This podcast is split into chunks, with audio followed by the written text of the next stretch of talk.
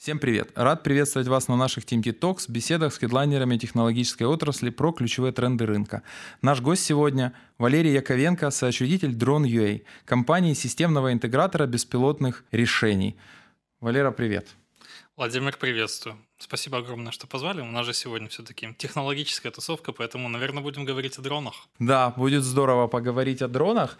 Прежде чем перейти к дискуссии, хотелось бы узнать немножко о компании. На самом деле, если говорить о компании Drone.ua, то действительно тут получается достаточно большая сборная солянка функционала, которую команда, компания внутри себя держит. Но, а, наверное, основное это то, что мы являемся интегратором решений робототехники.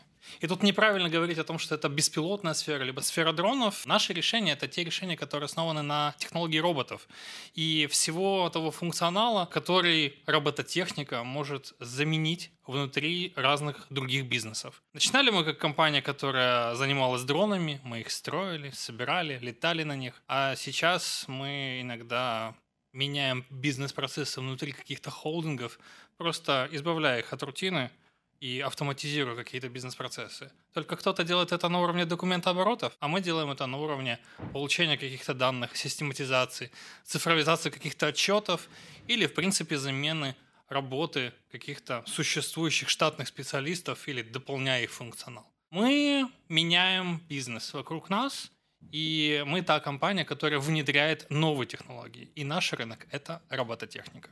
Звучит очень круто, очень интересно. Я знаю, что вы, Валерий, перешли в эту сферу из совершенно другой, из банковской. Можно поинтересоваться, как это получилось? Где банки, а где дроны? Ну, на самом деле, до банков еще был страховой бизнес, а до страхового бизнеса я вообще по образованию врач. Всю жизнь э, я делал то, что создавал просто бизнес, какие-то новые процессы, новые направления для кого-то. Ну, а дроны — это тот бизнес, который мы вместе с моим партнером создали для себя. Мы создали Drone.ua как компанию, основанную на новых технологиях, Семь лет назад об этом вообще никто не думал в том ключе, в котором это все вид, ну, видится сейчас. И это было желание создать бизнес в сфере инноваций. Мы это сделали, будучи штатными сотрудниками. Я банковская сфера, он выходит из инвестиционного банкинга. Но мы просто видели перед собой необходимость расширяться, развиваться и двигаться вперед. Предпринимательство – это на самом деле то, чем мы сейчас занимаемся. В моем понимании это своеобразный топ карьеры – когда человек становится предпринимателем, он выходит на абсолютно другой уровень ответственности. Ну и мы сделали этот шаг, мы основали бизнес для себя. Здорово. А можете рассказать, как это было? Все-таки дроны — это достаточно специфическая ниша. Вы были предпринимателями, которые привлекли специалистов, или вы сами начали разбираться, запускать, и потом уже это превратилось в бизнес? Это правда, что в самом начале мы понятия не имели, где же там бизнес. Но мы не понимали, как на этом вообще можно заработать деньги. Это было четкое понимание, что эти технологии будут, и я, честно говоря, не буду врать, мы ориентировались на отчеты, в том числе таких компаний, как Deloitte, которые прогнозировали беспроблемное будущее, огромные горизонты и там голубые океаны у технологий дронов. Именно в этих отчетах мы увидели, что дроны, как элементы робототехники, они будут популярны в сфере именно бизнеса, а не тех людей, которые которые селфи снимают с воздуха. Это нас подтолкнуло к выбору вот этой бизнес-стратегии. Не было специалистов, кого нанять вообще. То есть со старта ну, не существовало тех людей, которые бы разбирались в дронах, поэтому пришлось сделать это самостоятельно.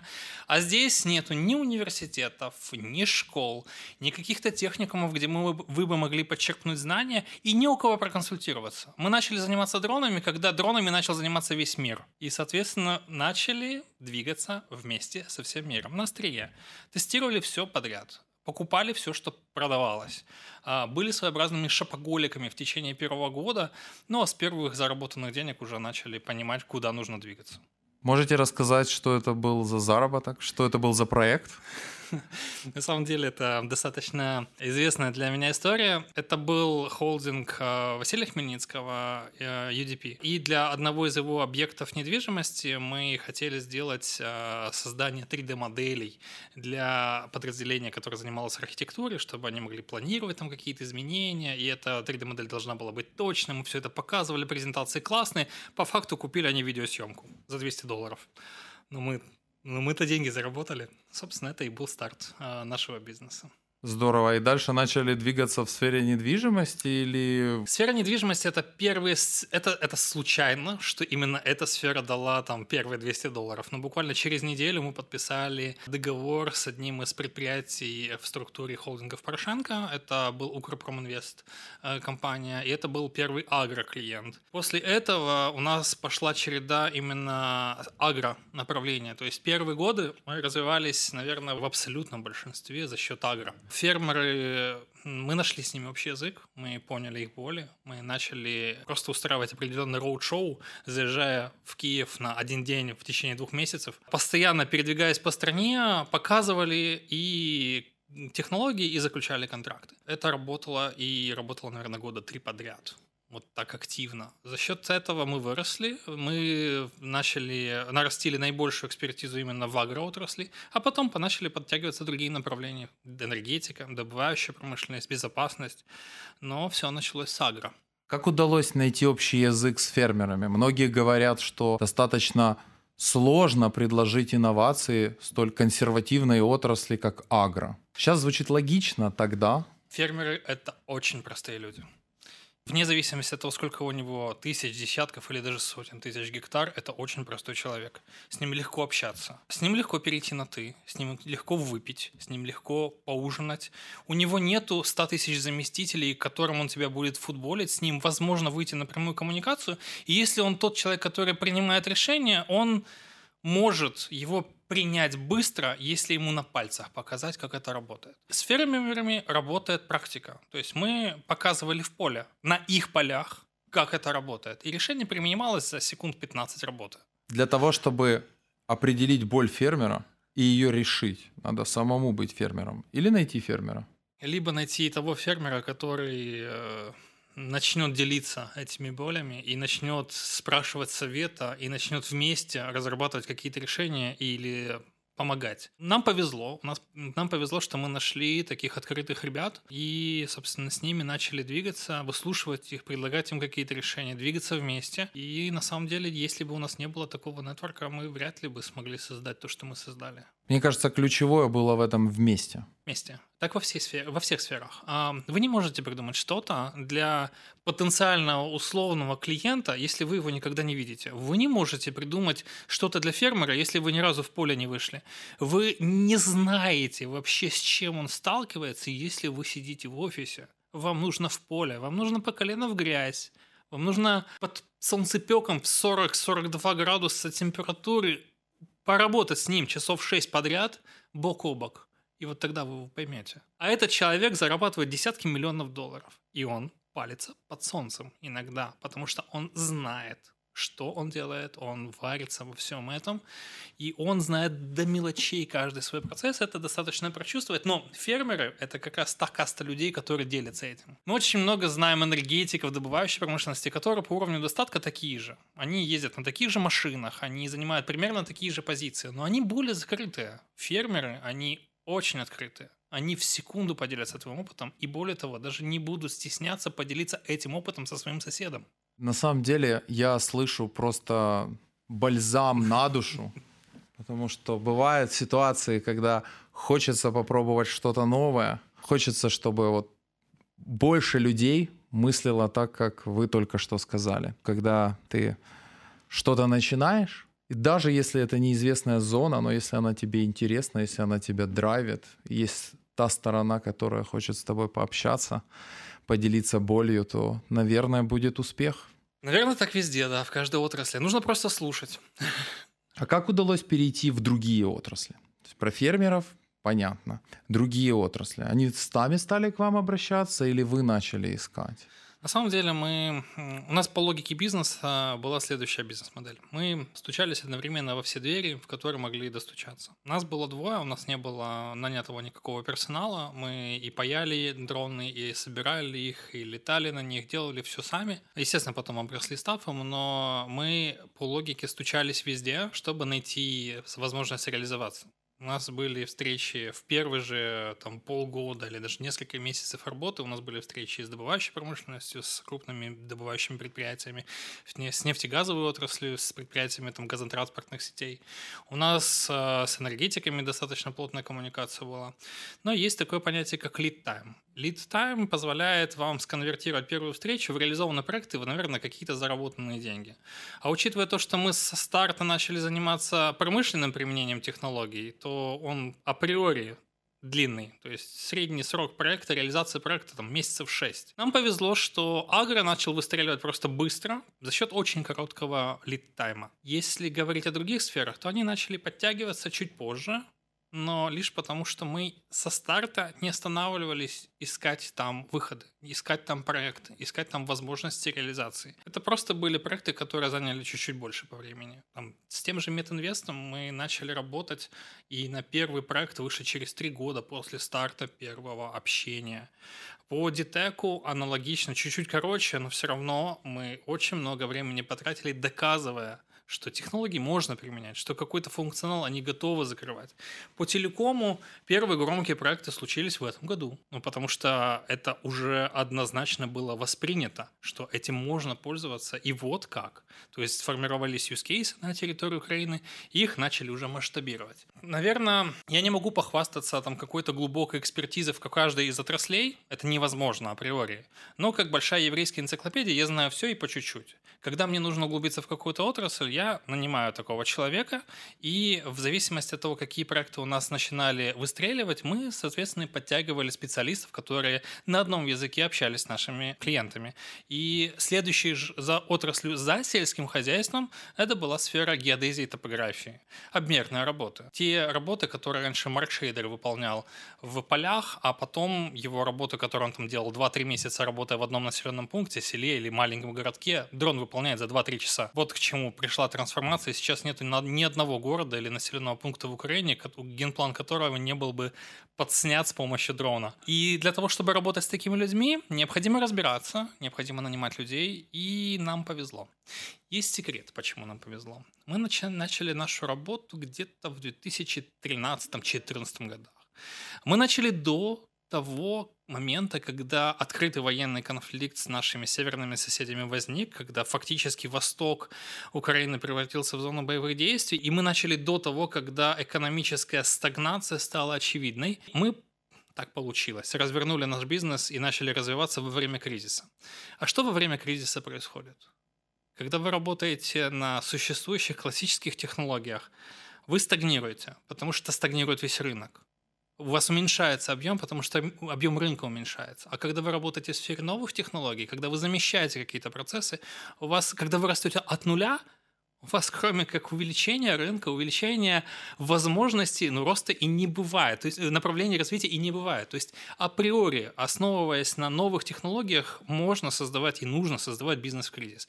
А в момент кризиса освобождаются лучшие помещения, которые кто-то прекращает сдавать, э, снимать в аренду, а вы начинаете. Освобождаются лучшие специалисты, которые из каких-то компаний уходят или какие-то компании закрываются, а вы можете позволить себе найти эти кадры, и так случилось у нас. Я не представляю, сколько бы денег нам сейчас стоило развернуть этот бизнес, нанять этих специалистов. Это невозможные инвестиции, наверное, по сравнению с тем стартовым капиталом, который был у нас.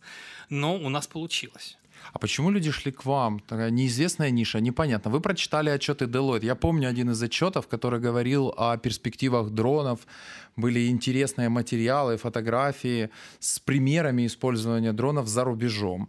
Но не все читают эти отчеты. Наверное, это какой-то определенный формат человеческих взаимоотношений. У нас со старта мы развивались как небольшая семья, обрастая коллективом, который разделял наши ценности. Мы не уходили домой в 6, а мы не приходили на работу в 9 четко, мы всегда позволяли себе какую-то вольность. Мы понимали то, что двигаться нужно максимально эффективно, а не просто просиживать время. И мы искали людей, которые хотели реализоваться в новых технологиях, либо в существующих, но они хотели двигаться вперед, которым было интересно, которых в глазах горел огонь, и у нас получилось находить таких людей. У нас основной инструмент привлечения стафа – это Facebook, где мы просто делились нашими интересными историями, достижениями. И оттуда из банально комментариев приходили люди, которые говорили, говорили, мы хотим у вас работать. И это прикольно, очень. Это очень интересный пример э, какой-то идеи, которая заражает. Заражает людей творить что-то вместе. Собственно, так и получилось. Когда вы творите вместе, вместе с людьми у себя в команде, вместе с клиентом, что вы пытаетесь принести? Вы пытаетесь принести эффективность, вы пытаетесь принести скорость, вы пытаетесь принести что? На старте нам было достаточно тяжело понять, что именно мы хотим внести в логику бизнеса, но, наверное, с первым пунктом, который здесь э, появляется, это объективность. Дрон э, со старта являлся инструментом, который позволяет получить результат или фактаж обезличенный. А когда вы можете выполнить какие-то обмерные работы, положить его как цифровой слой в рамках своей GIS-системы на уровне добывающего предприятия, и вы всегда можете вернуться к этому результату и не зависеть от настроения человека, который вешку мог на там 10 сантиметров глубже в землю воткнуть и, соответственно, таким образом исковеркать результат. Наша идея была в объективности, в а, максимально быстром и четком срезе знаний, срезе информации с отрывом от влияния человека. Когда человек не может повлиять на этот результат, когда он никак не влияет на точность данных, а когда он просто выполняет какую-то свою работу для того, чтобы обеспечить безопасность выполнения процесса сбора данных. А, эта объективность позволила нам а, развиваться в первую очередь, ну, на примере того же сельского хозяйства, в направлениях безопасности, где инструмент дрона стал одним из инструментов обязательных для использования, в том числе и для предотвращения фактов кражи пассивного материала, а, средств защиты растений. Это все было видно, видно на ладони. Это те факты, которые мы смогли обеспечить. Люди отрицали эту технологию, они сопротивлялись ей, они кидали камнями в пилотов дронов, они палками пытались сбить дроны. Это было смешно и грустно, но объективность и вот, этот, вот эта возможность формировать какой-то определенный цифровой след, оцифровывать э, предприятия и их деятельность, технологические процессы, она позволила нам развиваться. Сейчас мы понимаем, что мы работаем чуть-чуть в другом направлении. И уже мы говорим не о объективности, а мы сейчас говорим об избавлении от рутины. Сейчас мы говорим о том, что мы должны отдать робототехнике те процессы, которые можно автоматизировать. Э, мы должны отдать робототехнике те процессы, на которые влияет человек или там, где есть выраженный человеческий фактор.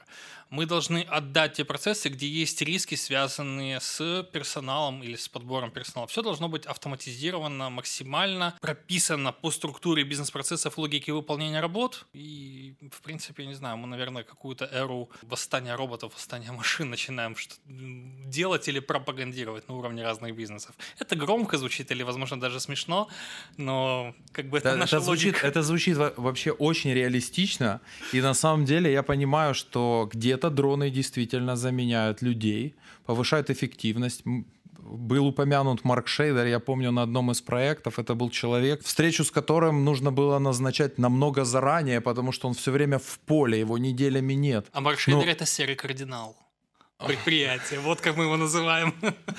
Вопрос, вопрос в следующем. Вы работаете на рынке Украины. Вы очень много делаете всего для страны. Объективность — это здорово. Я понимаю, почему людям это нравится. Это нравится тем, кому нужно обеспечить контроль, повысить эффективность и так далее, с одной стороны. С другой стороны, некоторые люди могут остаться в результате этого восстания машин – без работы. Что делать этим людям? Первое, что нужно сделать, это нужно понять, что эпоха, когда мы могли выбирать профессию на всю жизнь, ну, как бы она ушла. Это не то чтобы прошлый век, это позапрошлый век.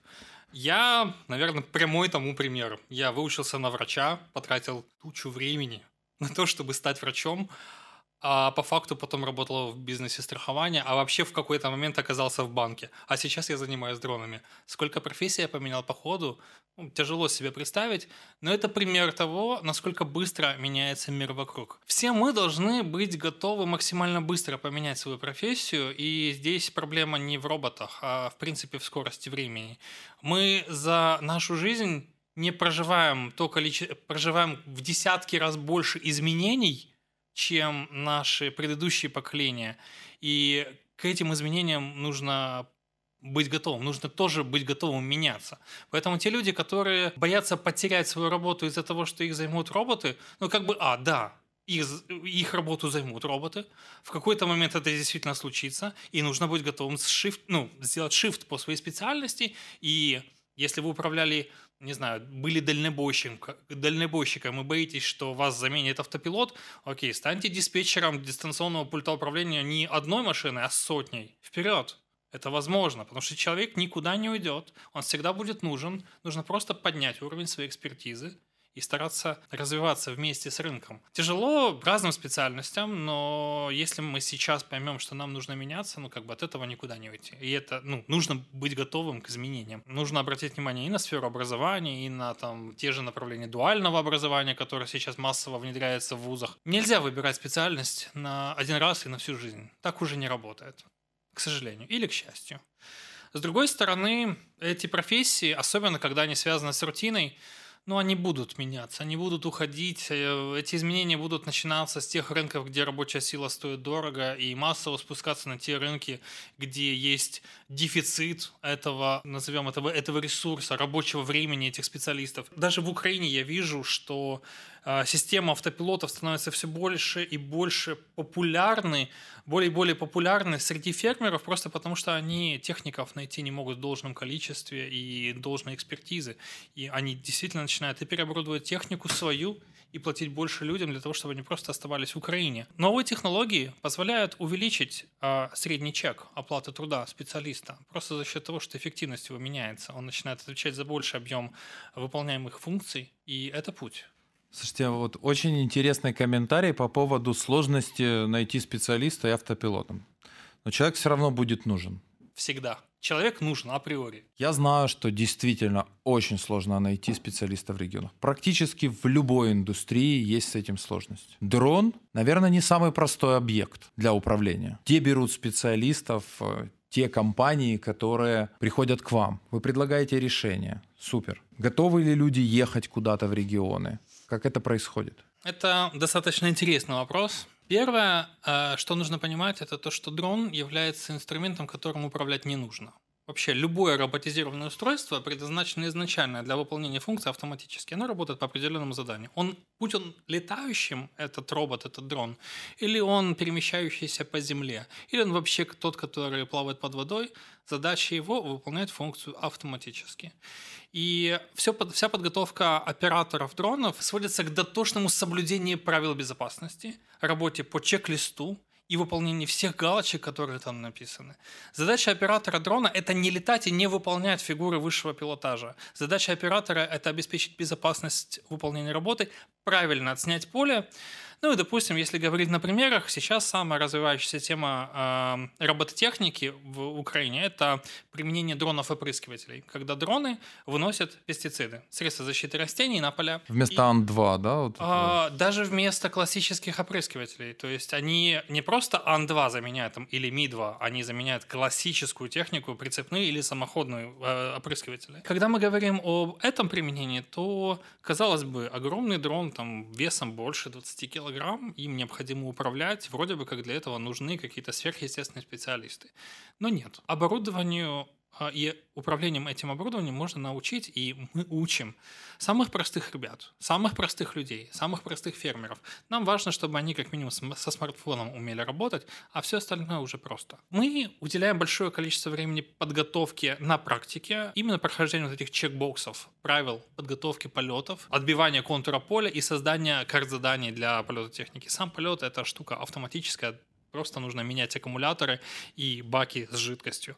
Все очень просто. Но в основе лежит просто системность. Человек должен быть ответственным, человек должен быть внимательным, и в Украине такие специалисты есть. Неважно, сколько ему лет. Этой работе, эту работу могут выполнять абсолютно все сотрудники, у которых, которые просто ответственны которые могут выучить этот процесс и не отходить от него влево, вправо, ни на шаг. Откуда мы берем специалистов? Часть специалистов приходит к нам. У нас есть пул соискателей, которые к нам обращаются за трудоустройством, и мы легко делимся этими контактами, когда нас спрашивают наши клиенты. Либо те же фермеры или те сервисные команды, которые формируются, они приходят к нам уже с нанятым персоналом. И здесь есть два сценария взаимодействия. Иногда мы даже помогаем нанимать людей, искать для каких-то определенных проектов длинных. А иногда э, к нам приводят 10 человек, хотя знают, что рабочих мест у них всего 5. И мы отсеиваем, рекомендуем, кого нужно ставить, а кого нет, кто больше подходит, а кто нет для той или иной работы. И вы обучаете этих людей? И мы обучаем этих людей. А у нас даже есть э, понимание того, что если у человека не было опыта работы с дроном, это даже хорошо потому что нет вот этого соблазна, соблазна выполнить фигуры высшего пилотажа на дроне опрыскивателей и влететь в дерево. Не нужно им летать в таком режиме. Мы видим большие перспективы именно э, в таких людях. Часто это люди, которые выходцы из сел, райцентров, они приезжают сюда, они получают знания по работе с дронами, и они, уже будучи трудоустроенными как операторы дронов, они возвращаются, начинают работать в рамках своих же населенных пунктов, предоставляя эти услуги. Я вижу в этом огромную перспективу. Это возможность вернуть молодых специалистов обратно в регионы и, ну, как минимум, развивать их таким образом. Это, это очень интересно,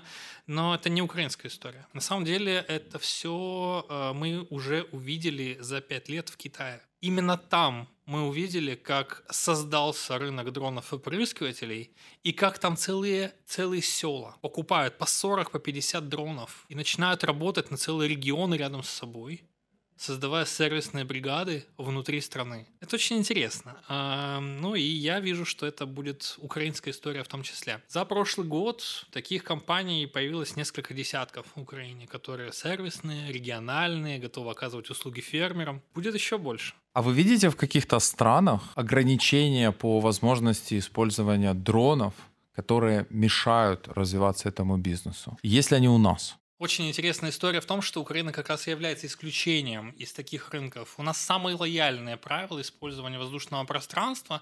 И именно благодаря этому даже в теме тех же агродронов возникла Украина как рынок и вся остальная Европа, которая по объему меньше, чем Украина сейчас, именно по потреблению этих технологий. Какая-то вот эта серая зона отсутствия регуляции в первые годы э, появления технологий и весьма лояльный подход к новым технологиям со стороны регуляторных органов, там, той же госавиаслужбы, повлияло на то, что к технологии относятся легко, просто с пониманием и с пониманием необходимости. А, на прошлых встречах, когда мы обсуждали очередной проект, законопроект э, закона о защите растений, от представителей Министерства экономики прямым текстом услышали фразу, что им интересно давать дронам возможность развиваться в стране, потому что они видят в этом будущее. Ну, нонсенс. Казалось бы, мы могли бы сетовать на зарегулированность украинского бизнеса, на сложность работы здесь, но в то же время мы получаем для дронов или для роботов одни из самых лояльных условий работы на рынке. Будет ли так дальше, я не знаю, но, но сейчас хорошо. Сейчас получилось так. Вы знаете, есть финансовая система Украины, есть Приватбанк, есть вся остальная другая финансовая система по объему. Точно так же и дроны-опрыскиватели, агродроны. Есть европейский рынок, есть Украина и есть весь другой рынок. Объемы примерно пропорции такие же. Это огромнейший рынок и огромный потенциал. Очень интересно было наблюдать комментарии коллег европейских, которые сейчас пытаются внести изменения в директиву ЕС 2009 года, которая связана с авиахимработами. И в 2009 году все авиахимработы были запрещены на территории Евросоюза, и дроны появились позже но они тоже попали под запрет. И сейчас ряд европейских стран и представителей дрон-индустрии в этих европейских странах поднимают на самом деле большие достаточно активности для того, чтобы просто не, не упустить этот рынок, не упустить возможности развиваться, потому что они уже сейчас понимают, что они позади, позади Украины. А что, а что с использованием других технологий? Можно говорить в разных индустриях о том, что есть решения в мире, в Украине они пока не используются, и благодаря этому новые технологии в Украине развиваются быстрее. Ситуация с дронами, она не похожа на это? в Европейском Союзе? Ну, на самом деле, я считаю, что если мы говорим глобально о принятии технологий каких-то, то все развивается параллельно. И единственное, что а, здесь нужно просто понимать а, покупательскую способность украинского бизнеса. И она однозначно не самая высокая, она самая низкая Европе.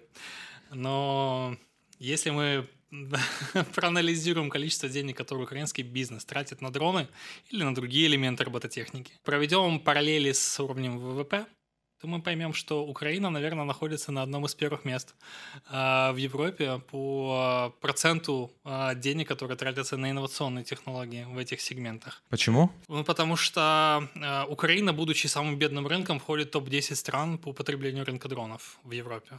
Я имею в виду, а что, что явилось причиной этому? Да? Глубина погружения в ВВП дронов, я, я услышал, это, это здорово, да, слышать такое. Что явилось причиной? Первое – это агрессивность участников рынка. Я, честно говоря, считаю, что даже мы как компания бустим рынок намного сильнее, чем наши европейские коллеги. Второе – это открытость клиентов к инновациям. Кто бы там что ни говорил, и какие, какого бы маркшейдера не вспоминали, который против каких-либо инноваций, против цифровизации бизнеса, в Украине все-таки бизнес старается быть и идти в ногу со временем и внедрять новые технологические инструменты, ну, потому что это вопрос, наверное, конкурентной выживаемости. Без новых технологий мы не можем развиваться. Время, когда мы просто могли на пассивном доходе что-то там зарабатывать, оно прошло. И те же украинские фермеры, они начинают понимать, что стоимость земли как ресурса, она становится все дороже, и нужно вкладывать дополнительные деньги в новые технологии, чтобы работать еще эффективнее. И так во всех бизнесах. Это громкие слова, там, может, возможно, розовые очки, но я верю в эту историю, потому что я вижу ее каждый день. А какую-то самую яркую историю можете рассказать? Вот результат. Было X, стало в пять раз больше. Я по-другому скажу. Во-первых, а, Классных историй очень много. И я не хочу отдавать кому-то преференции, называя кого-то лучше, а кого-то хуже. Это неправильно по отношению к нашим же клиентам. Я люблю всех одинаково. А если мы говорим о том, что я хотел бы показать, ну, я бы хотел продемонстрировать возможность увеличения экспортного потенциала Украины в структуре масленичных культур или там того же подсолнечного масла процентов на 5 увеличение экспортного потенциала только за счет применения технологий дронов в украинских полях. Во влиянии на экономику это сотни миллионов долларов, и мне бы хотелось в год. И мне бы хотелось, чтобы это было показательным. Сейчас так у нас получается на уровне разных предприятий, разных полей, где мы действительно показываем этот результат. Но если мы масштабируем эту эффективность на всю страну, то мы получим очень хорошую прибавку к экспортному потенциалу Украины. Я надеюсь, у вас это получится. Если говорить о бизнесе, мы говорим много про Украину. Что насчет других стран? На что вы смотрите? Что для вас ключевой фактор для принятия решения о выходе? Куда вы вышли? Если говорить, в принципе, о развитии нашего бизнеса, то здесь мы, наверное, каким-то образом пассивным, э, пассивным образом развиваемся. Мы просто поднимаем парус и э, движемся туда, куда дует ветер. Пока получалось. То же самое я могу сказать и о выходе на зарубежные рынки. Первым наш опыт выхода на зарубежные рынки был э, опыт, по-моему, 2016 год, когда мы открыли наше представительство на территории э, в городе Рига. Мы попытались э, повторить бизнес-модель, которую мы создали здесь, в Украине, работать по тому же принципу. Ну, и, честно говоря, это получилось, но не очень.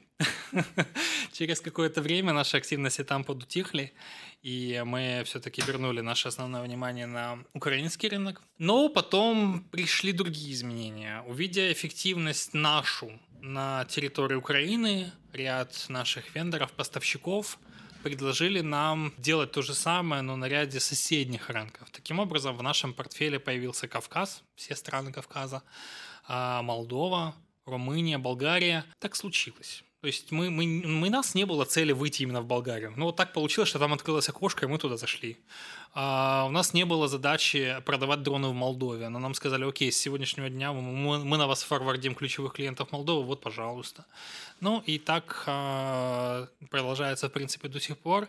Вендоры меняются, рынки развиваются, они тоже меняются. Есть проекты, которые мы ведем, есть проекты, которые мы закрываем это постоянно меняющая структура, меняющаяся структура, но акцент я хочу сделать на следующем. Мы, мы украинцы и создаем украинский бизнес. У нас было предложение и возможность консолидировать наши активы на какой-то международной юрисдикции, там, в Гонконге, на Кипре. Но я, мы так не сделали. Я как раз хотел сказать, есть же, вот витает где-то в пространстве информация, что если ты ассоциируешься с Украиной, то бизнес делать сложно, как минимум. Международный бизнес делать нереально сложно. Да, это правда, но мы решили пойти по этому пути. Возможно, из-за того, что нам просто банально не хватило денег для того, чтобы инкорпорироваться где-то в другом месте системно, а возможно, потому что мы действительно просто захотели продолжить эту историю из Украины, и мы увидели здесь определенные возможности. Но у вас получается. У нас получается, и ну, ключевое, что мы делаем здесь, мы консолидируем основной актив, э, который продаем, это знания. У нас знаниевая модель бизнеса. Коллеги, которые находятся у нас, они позволяют реализовывать эти проекты, взращивать такой же став дистанционно на территории того же Азербайджана, той же Грузии. Ну, реально тяжело. Поэтому э, легче всего работать по принципу каких-то легких представительств на, на этих рынках, но продавать украинскую знаниевую модель. Опыт, который мы здесь наработали, и продавать уже в виде сервисов, в виде консультаций, консалтинга, в виде э, поставок того же оборудования. Продавать из Украины. Продавать из Украины. А бизнес у вас прибыльный, если позволите? Да, у нас бизнес прибыльный. То есть вы продаете украинские знания из Украины, вы зарегистрированы в Украине, у вас прибыльный бизнес, и оказывается, такой бизнес можно делать. Такой бизнес можно и нужно делать. Валерия, а вот дроны – гениальное решение для агро. Всем удобно. Помогает заменить э, решения, которых сейчас не хватает. Людей, которых сложно найти. Мы все слышим о том, как гибнут пчелы. Вы вроде бы за, за светлое, за будущее, за технологии. И ваши дроны летают, поливают поля. Собственно, ваше мнение по этому поводу? На самом деле вопрос пчел и вопрос опыления э, цветов – это одна из самых больших проблем, которые существуют в мире. Сейчас вопрос не Украины, вопрос не применения дронов в агро, а в принципе а, есть очень большие риски, связанные с тем, что пчел, семей пчел в мире становится меньше. Здесь нужно понимать э, природу возникновения проблемы. Многие связывают действительно вопросы э, снижения популяции пчел с тем, что различные препараты, инсектициды начинают более активно применяться а, на полях, что мат высевается протравленный, и это влияет на то, что пчелы могут могут на ранних этапах пассивных компаний гибнуть. Когда мы говорим о внесении, то здесь есть несколько фактов. Пчелы летают днем. Пчелы летают в определенном радиусе вокруг своих ульев. Это достаточно контролируемый процесс, если мы говорим о промышленном пчеловодстве. Если же мы говорим о применении пестицидов, то существуют целые регуляторные процессы, как нужно уведомлять пасечников либо стилерады о том, что будет вноситься тот или иной пестицид, когда, в каких условиях. По работе препаратов на полях есть ряд природных климатических ограничений, чтобы препарат работал максимально эффективно. И тут есть два фактора. Первый – это скорость ветра до 6 метров в секунду, легкий ветерочек. И второе – температура. Должно быть меньше 25 градусов. В Украине меньше 25 градусов активный сезон вегетации наступает где-то в 8 часов вечера. В 8 часов вечера пчелы не летают. Именно в этот промежуток времени нужно начинать вносить средства защиты растений. Если мы говорим о классической авиации, то ночью вертолеты Ми-2 и самолеты Ан-2 не летают. Если мы говорим о классической прицепной или самоходной технике, да, она работает, но она может работать. А дроны созданы для того, чтобы работать ночью. Они созданы для того, чтобы работать тогда, когда пчел нет когда они спят. Период полураспада э, пестицидов позволяет внести средства защиты растений с минимальным вредом для экологии. Это один из плюс. Дроны позволяют вносить точечно пестициды. Они позволяют их вносить только на те участки, где это нужно. Э, высота внесения пестицидов с дрона – это порядка полутора метров. И все, что вносится, прибивается к земле нисходящими потоками и там же закрепляется на верхней и нижней стороне листа растений – Нету облака, которое могло бы перелететь на соседнее поле, если нету ветра больше 6 метров в секунду, а ночью его нет. Миллион преимуществ, плюс самое главное, применение дрона позволяет снизить норму внесения пестицидов до 30%. А это уже экономия не только в деньгах для фермера, потому что он денег стоит, но еще и это формирование более экологического производства. Море преимуществ. И дроны – это лучшие друзья пчел. Отлично. То есть вы помогаете создать рабочие места на селе, помогаете сохранить пчел. И самое удивительное, люди, которые приходят к вам, они идут по собственному желанию. Они хотят работать в организации по типу вашей. Мы ищем таких людей, которые разделяют наши ценности. Мы иногда создаем какие-то вещи, делаем какие-то поступки, не понимая, будет ли от этого финансовый результат или выгода. Но мы это делаем, потому что мы это хотим. И есть люди, которые хотят работать с нами, и им с нами по пути. А у вас есть сформулированные ценности? Кстати, нет. Вот с точки зрения маркетинга мы как бы вроде бы самые видные, самые понятные на рынке робототехники в Украине, но с точки зрения ценностей, брендбука или чего-то прописанного в виде Талмуда его нет. Это все на словах, это все на уровне чувств. Давайте сейчас попробуем три назвать. Давайте. У, кстати, я их запишу, и это будет идеальный Отлично. формат. Что это у нас может быть? Инновационность, наверное, это ценность или нет? Инновационность однозначно ценность.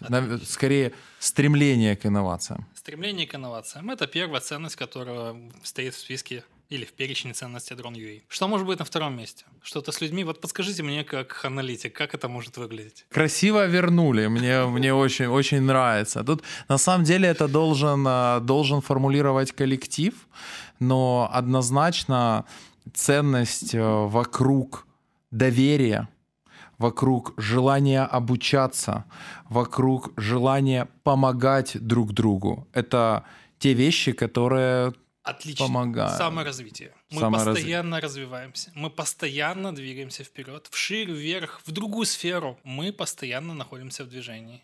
Я думаю, что это одна из ценностей. Что, отлично. как это сформулировать? Постоянное движение. Стремление к развитию. Стремление к развитию. Отлично. Это вторая ценность. Что может быть на третьем месте? Клиенты. Клиентоориентированность это вроде бы как ок, но внутри клиентов у нас есть разные стейкхолдеры, не все нас поддерживают. Стремление к эффективности. Вы перечислили много интересных моментов, которые вы делаете для ваших клиентов. Может быть, что-то из этого можно выбрать? У клиентов мы перв, один из, одна из первых функций, которую мы выстраиваем, это объективность. Если говорить о других, то это цифровизация э, бизнес-процессов. Но я не хотел бы упаковывать это в ценность.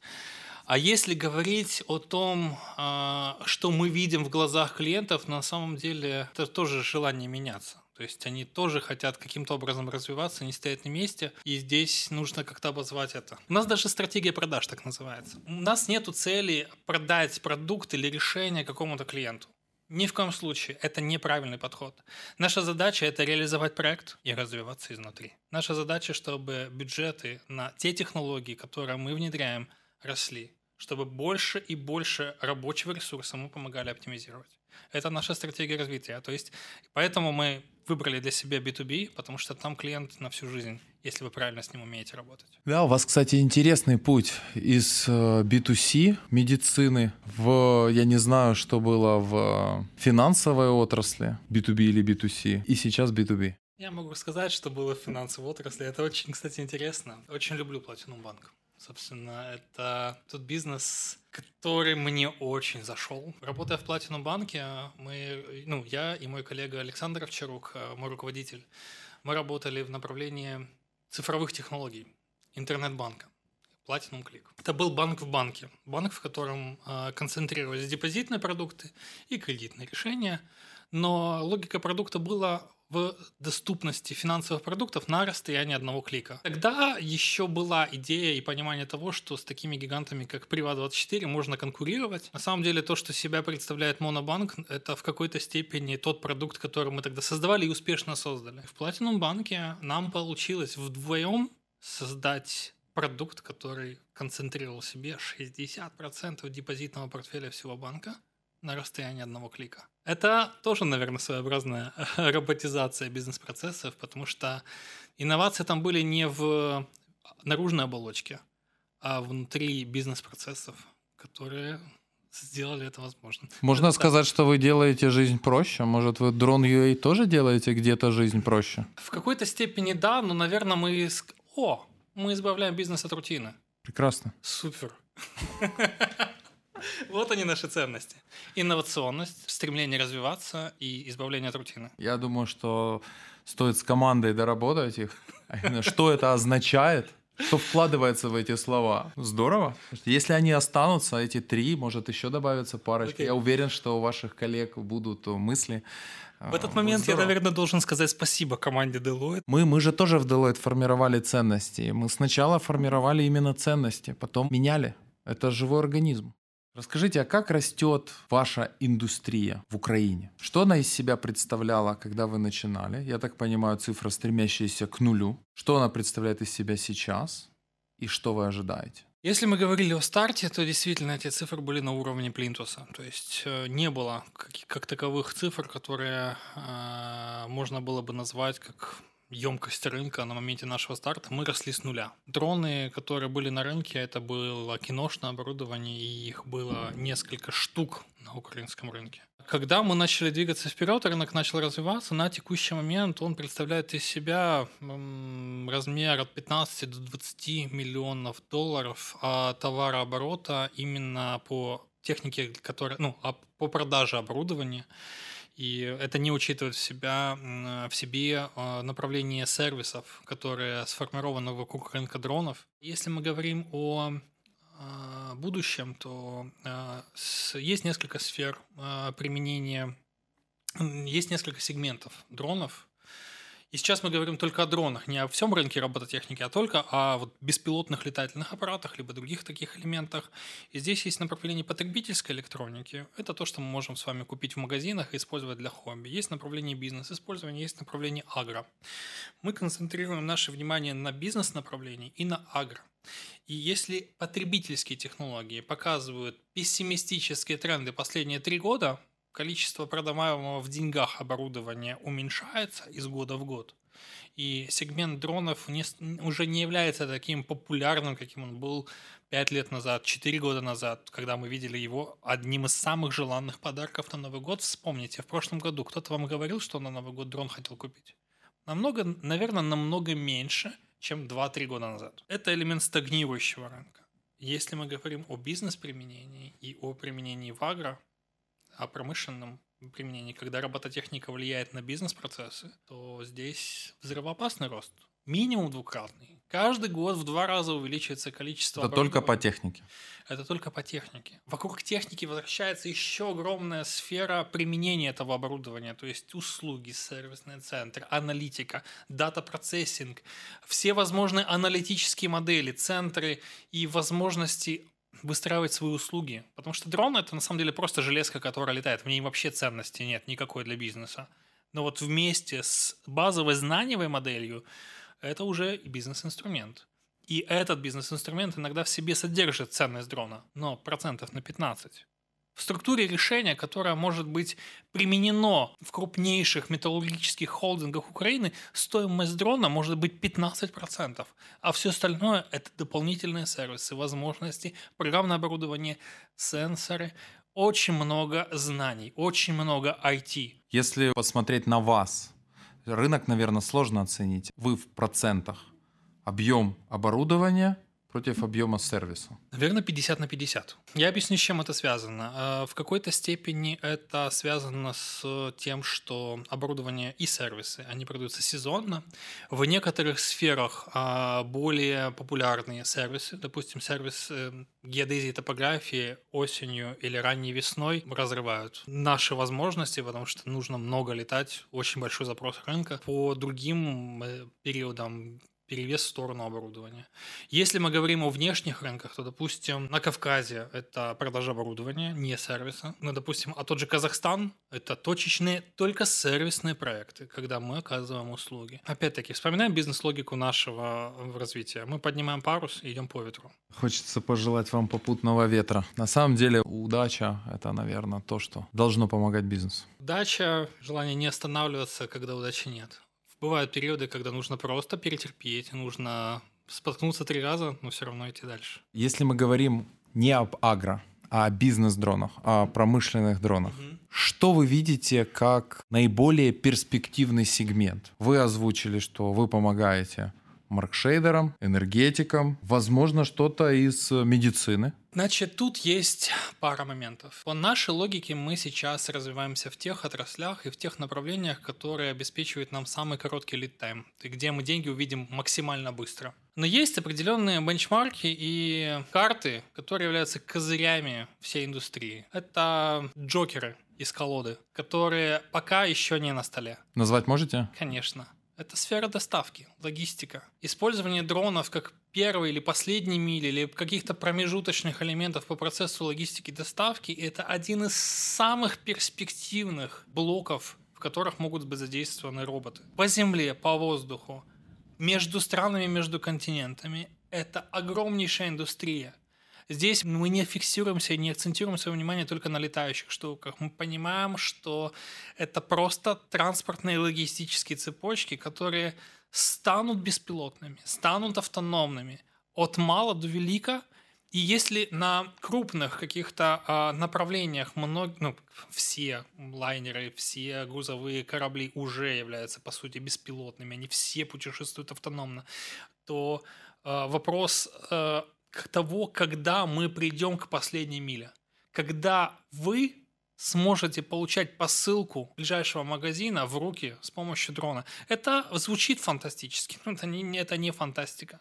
Это возможно сделать уже сейчас, но этому мешает отсутствие регуляторной политики. И поверьте, не украинской. Это проблема всего мира. Мир не готов к этому последнему шагу, к этой логистической цепочке. Это как сеть дорог над дорогами. Расскажите, в Украине последняя миля понятно. То есть да, нам, наверное, до нее далеко, хотя действительно вот этот сегмент, он очень большой. Количество людей растет с каждым годом.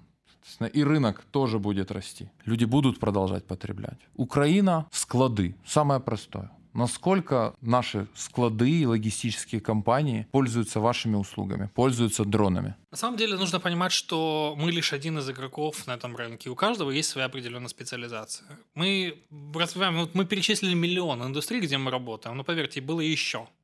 А от чего мы отказались. Нельзя распыляться или нельзя развиваться там, где вы не можете уделять достаточно внимания и времени для этих технологий. В Украине есть компании, которые работают в сфере робототехники, которые уже сотрудничают с такими операторами, как Новая почта, которые уже выстраивают автономных роботов для работы на складах.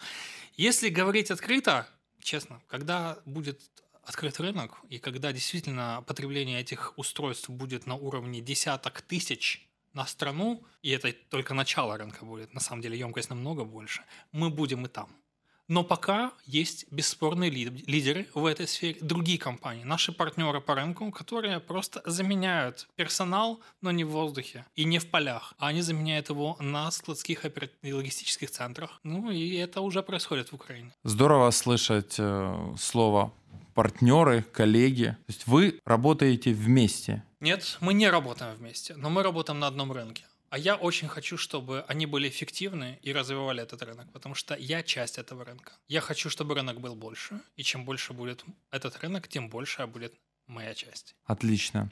Очень здорово слышать вот такой драйв, который продолжается уже много лет. Можете сказать, нашим слушателям, как этот драйв сохранить? Вот что вам движет? Почему вы так горите? Наверное, секрет в том, что нельзя останавливаться ни на секунду, нельзя замыкаться в себе, нельзя фокусироваться надолго на каких-то решениях, и нужно постоянно искать что-то новое. Те технологии, которые мы внедряем, они постоянно меняются, это и драйвит. То есть те решения, которые мы поставляли на рынок два года назад, и те решения, которые поставляют, поставляем мы сейчас, это решения из разных эпох. Технология настолько быстро меняется, что не быть в струе просто невозможно. И э, здесь есть просто совет или рекомендация. Нужно постоянно учиться, нужно постоянно развиваться, нужно искать себя везде, нужно постоянно пробовать. Мы для себя ищем новые сферы применения робототехники. Два года назад мы поняли, что мы не дронами занимаемся, а мы занимаемся роботами.